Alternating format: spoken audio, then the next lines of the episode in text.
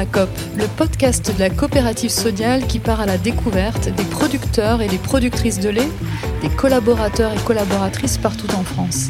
Grâce à leurs témoignages, vous plongerez dans les coulisses de leur quotidien. Je suis Christine et je vous invite à sillonner avec moi les routes de France à la rencontre de celles et ceux qui font la richesse et la diversité de notre coopérative. Pour ne louper aucun épisode, je vous invite à vous abonner. Bonjour et bienvenue dans le podcast Dans ma coop!, le podcast de la coopérative Sodiaal qui met à l'honneur les hommes et les femmes qui font notre collectif. En parlant de collectif, j'ai l'honneur de recevoir Olivier Beaufils, président de région, éleveur, membre du bureau.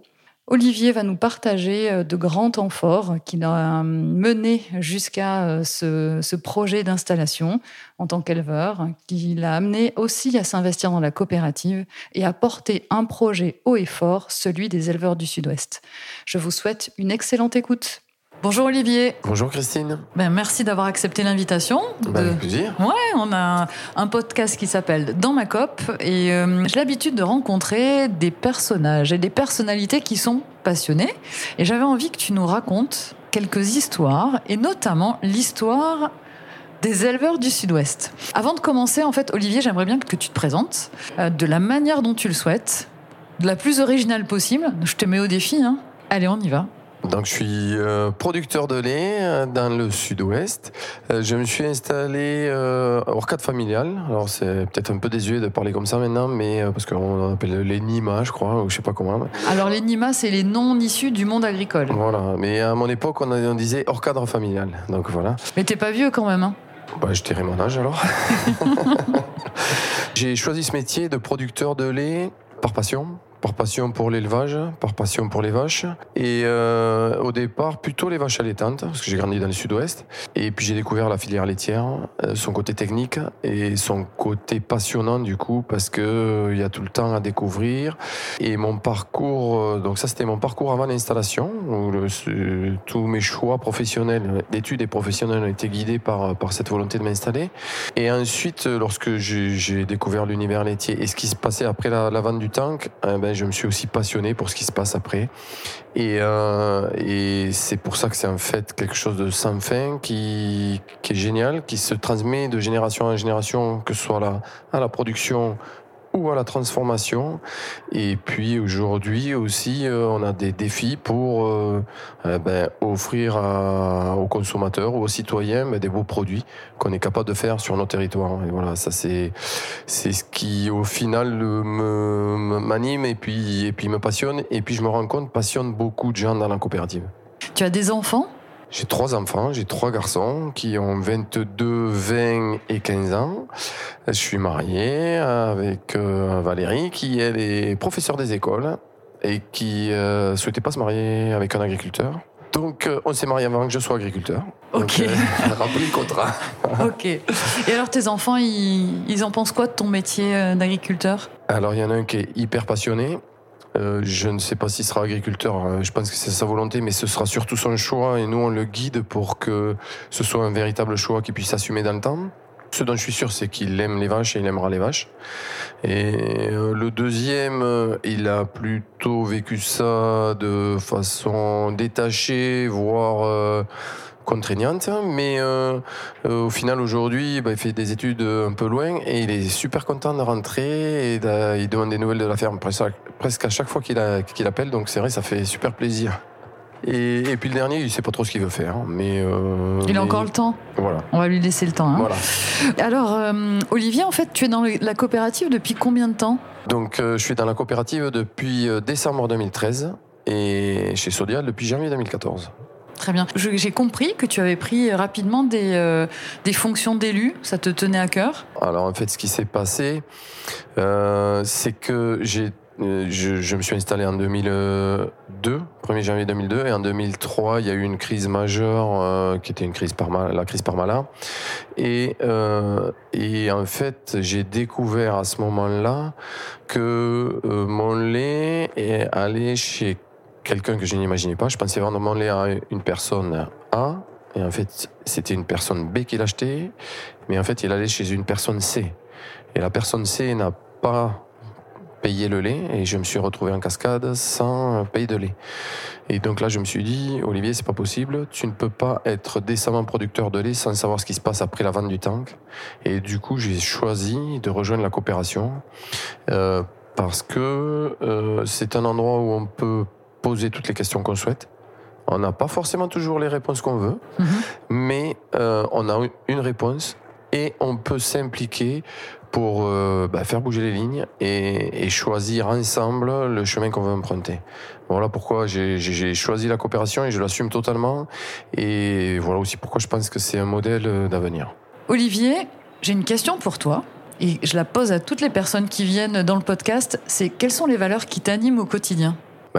C'est de prendre en compte toutes les dimensions de mon métier, que ce soit la production, au quotidien.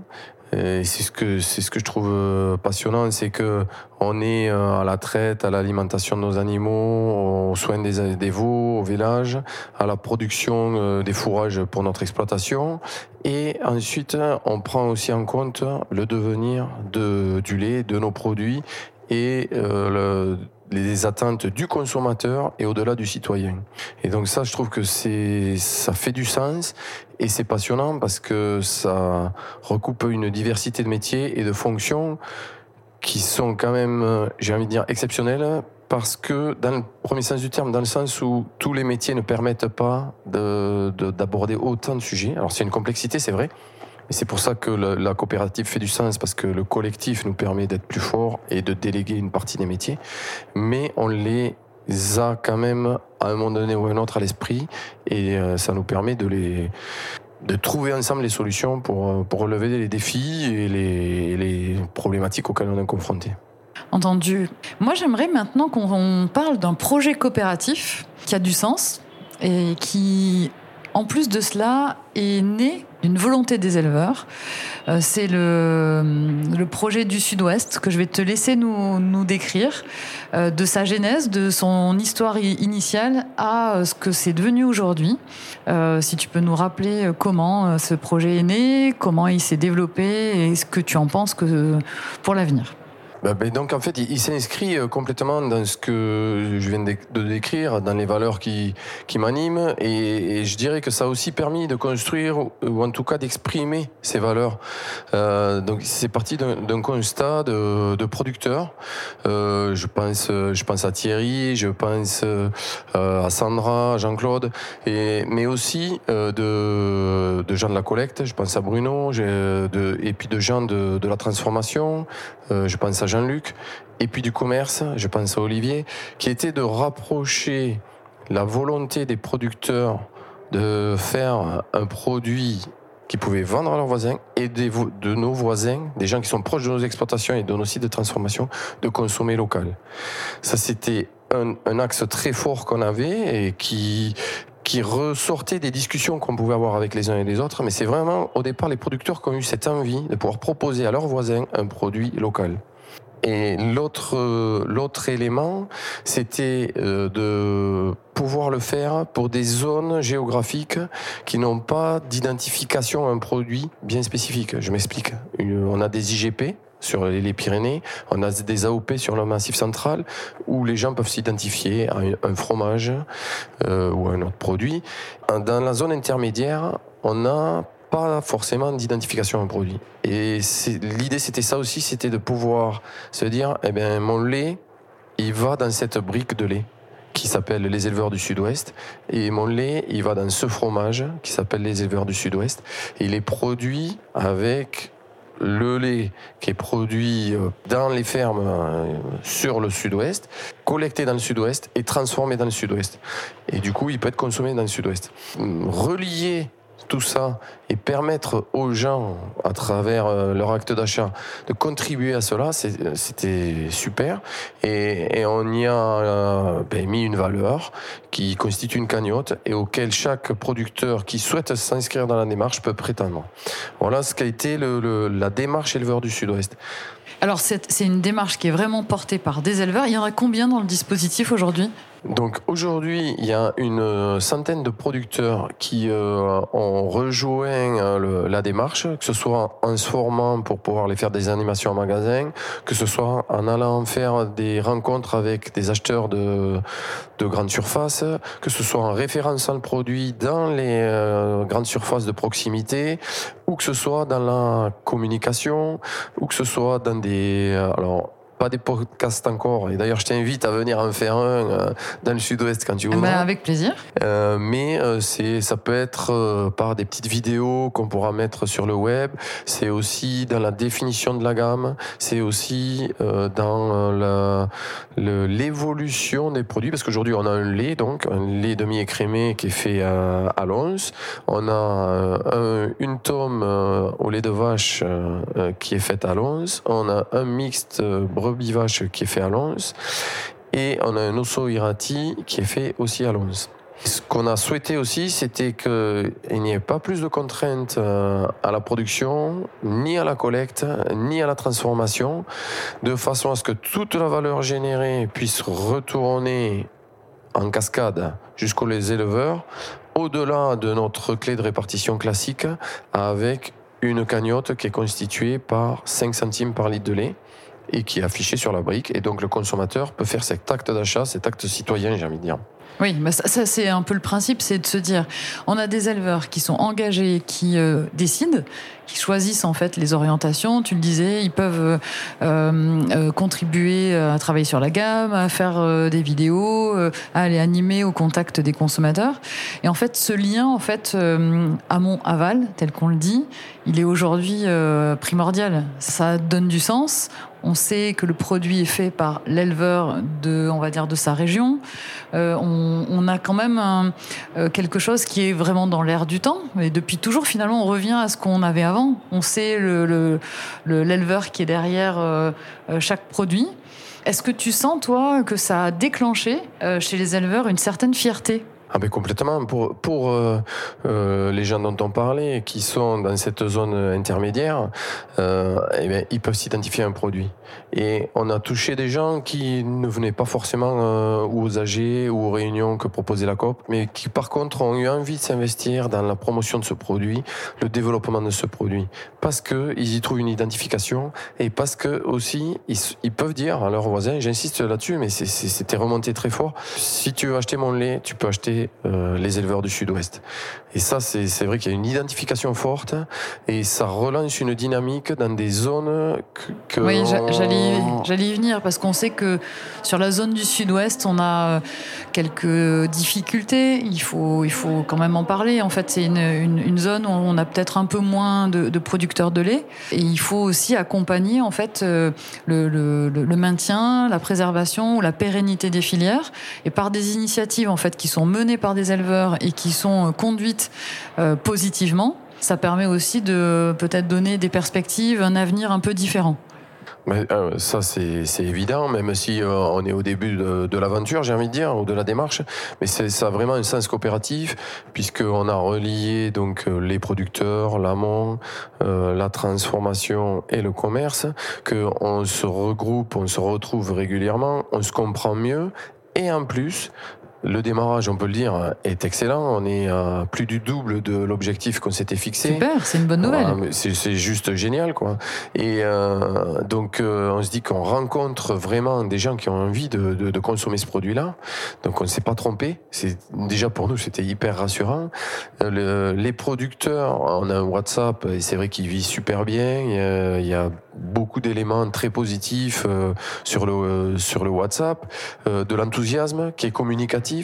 On a des producteurs qui sont allés voir d'autres producteurs pour les inciter à venir dans la démarche sur des zones où les gens qu'on est allés voir nous ont simplement remerciés d'être allés les voir.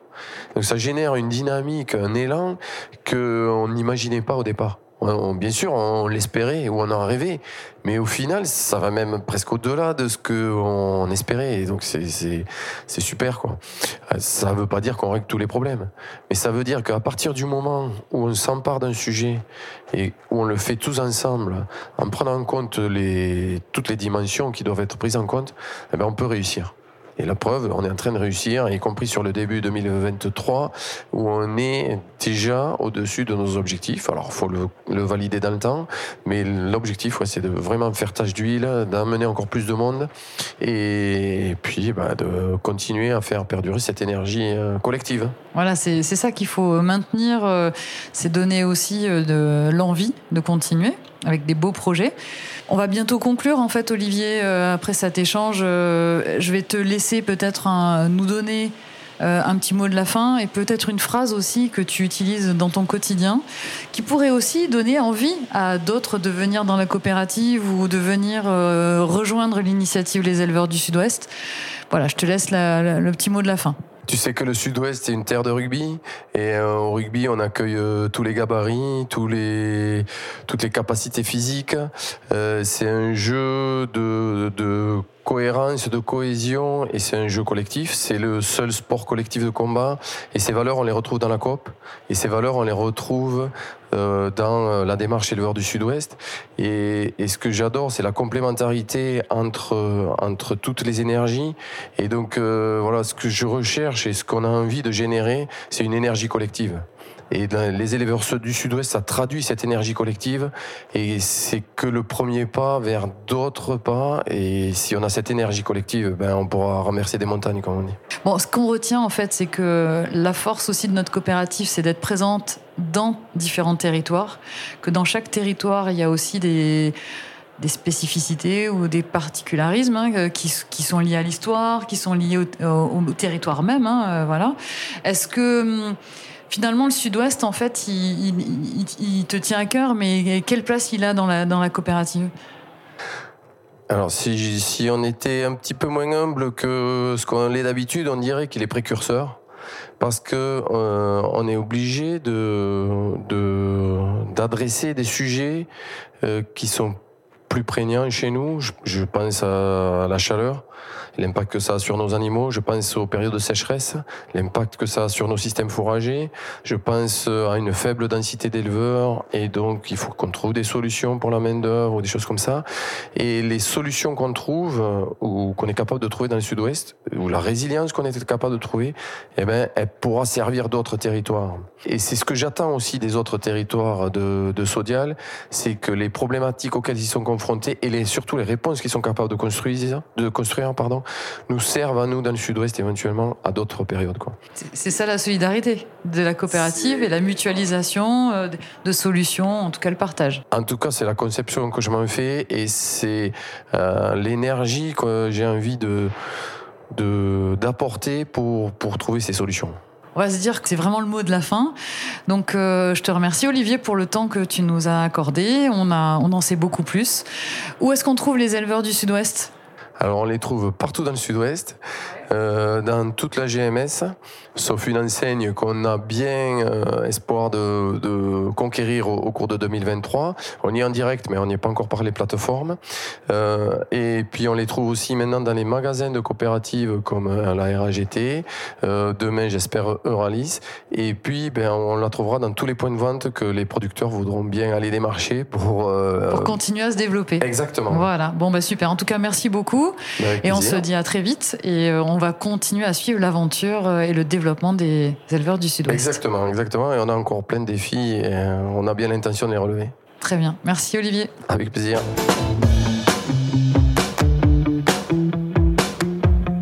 Cet épisode est terminé, mais retrouvez-nous sur votre plateforme d'écoute préférée pour découvrir d'autres témoignages.